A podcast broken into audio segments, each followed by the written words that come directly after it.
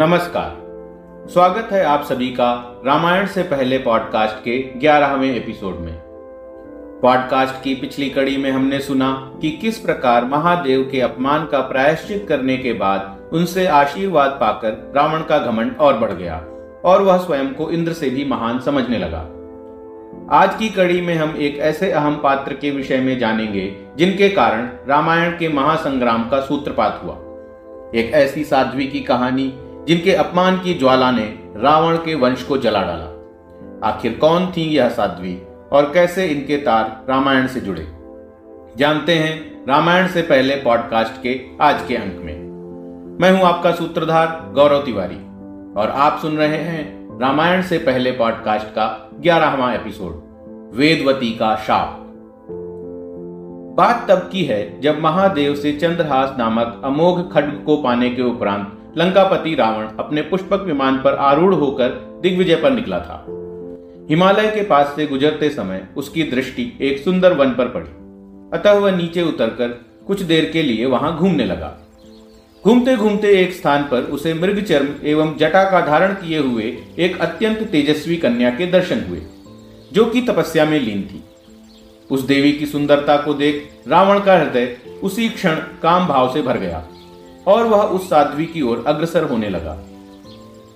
उस महान ऋषि जैसी कन्या के निकट पहुंचकर लंकापति ने उनसे प्रश्न किया, देवी, तुम कौन हो और क्यों इस प्रकार तप करके अपने शरीर को पीड़ा दे रही हो? तुम्हारे जैसी मृगनैनी कन्या तो किसी शव के हृदय में भी यौवन का उन्माद पैदा कर सकती है। कृपया अपना परिचय दो और मुझे यह बताओ कि कौन है वह भाग्यशाली पुरुष जिसे तुम्हारे जैसी अप्सरा को पत्नी के रूप में प्राप्त करने का सौभाग्य मिला है। रावण की इस प्रकार अभद्रता को सुनकर भी वह साध्वी कन्या बिल्कुल विचलित नहीं हुई। उल्टा उसने संस्कारों के अनुरूप आचरण करते हुए रामायण की अतिथि मर्यादा का स्मरण रखा और उसे उत्तर देते हुए कहा, हे महानुभाव, मैं देवगुरु बृहस्पति की पौत्री तथा महर्षि कुशध्वज की कन्या वेदवती हूँ। मेरे महान पिताश्री के आश्रम में रहते हुए ही मैंने उनसे वेदों का उत्तम ज्ञान एवं कठोर तप करने के इस महान अभ्यास को प्राप्त किया है। वह सब तो ठीक है, सुंदरी, परंतु तुम्हारे इस तप का प्रयोजन क्या है? मैं तीनों लोगों का विजेता लंकापति दशानन रावण हूँ, जो तुम्हें हर प्रकार का ऐश्वर्य प्रदान करने में समर्थ है। इसीलिए तुम मुझसे विवाह कर, अभी मेरे साथ मेरी स्वर्ण नगरी लंका में चलो। जिसके पश्चात तुम्हें किसी वस्तु को प्राप्त करने हेतु तपस्या करने की आवश्यकता नहीं पड़ेगी। ऐसा कहकर रावण ज़ोर ज़ोर से हंसने लगा। रावण की बातें सुनकर वेदवती ने उत्तर दिया, क्षमा करे राजन, परंतु यह संभव नहीं है। जब मैं विवाह योग्य हुई, तब कई देवता, गंधर्व, यक्ष एवं नाग आदि मेरे पिताश्री से मेरा हाथ मांगने लगे। परंतु मेरे पिता की इच्छा थी कि केवल तीनों लोकों के पालनहार भगवान विष्णु से ही मेरा विवाह संपन्न हो। यह बात सुनकर मुझसे विवाह करने की कामना रखने वाले अनेकों का हृदय विषाद से भर गया।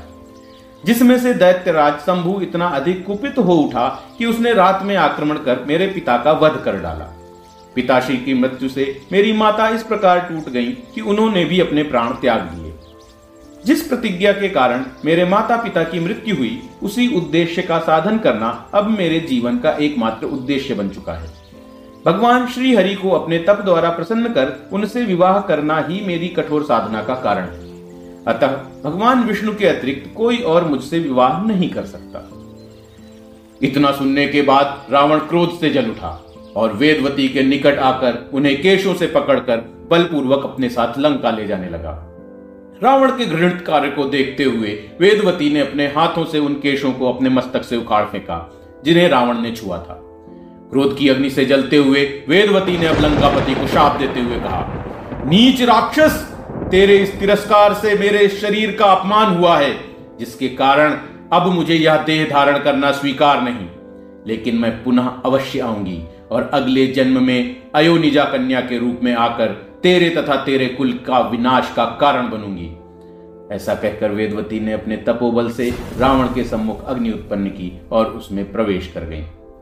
वेदवती के आत्मदाह के बाद रावण भी वहाँ से चला गया। उसे अपने किए पर ना तो कोई पश्चाताप था और ना ही वेदवती के दिए अभिशाप की कोई चिंता। लेकिन विधि का विधान कुछ और ही था। वेदवती को न्याय मिलने हेतु रावण का विनाश उसी के कारण होना तय था। वेदवती अपने अगले जन्म में भूमि की कोख से राजा जनक के यहाँ उनके यज्ञ स्थल के भूभाग से उत्पन्न हुई। हल को जोतने से भूमि पर जो रेखा बनती है, उसी के नामानुसार उस कन्या का नाम सीता पड़ा। अब सीता जी के रूप में वेदवती कैसे रावण के विध्वंस का कारण बनी, यह बात आज इतिहास है। बहरहाल वह सब बाद में। लेकिन अभी वेदवती के आत्मदाह की ग्लानि का कारण बनने के उपरांत लंकापति ने और कौन कौन से पाप किए? उसकी कहानी जानने हेतु जुड़े रहिए हमारी रामायण से पहले श्रृंखला के साथ। सूत्रधार प्रस्तुत इस पॉडकास्ट को फॉलो कीजिए और हर सप्ताह नए एपिसोड का आनंद लीजिए। यदि आपको हमारी यह प्रस्तुति पसंद आ रही है तो इसे दूसरों के साथ भी साझा कीजिए और सूत्रधार द्वारा प्रस्तुत अन्य पॉडकास्ट को भी सुनिए और फॉलो कीजिए। सूत्रधार से जुड़े रहने के लिए आप लोग हमें सोशल मीडिया पर भी फॉलो कर सकते हैं।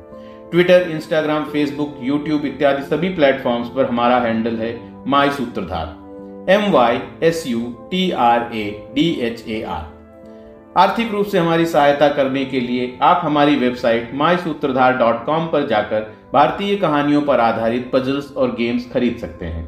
हमारी वेबसाइट है M Y S U T R A D H A R dot com अब मैं आपका सूत्रधार गौरव तिवारी आपसे विदा लेता हूँ। मिलते हैं अगले सप्ताह और कहानी को आगे बढ़ाते हैं। धन्यवाद।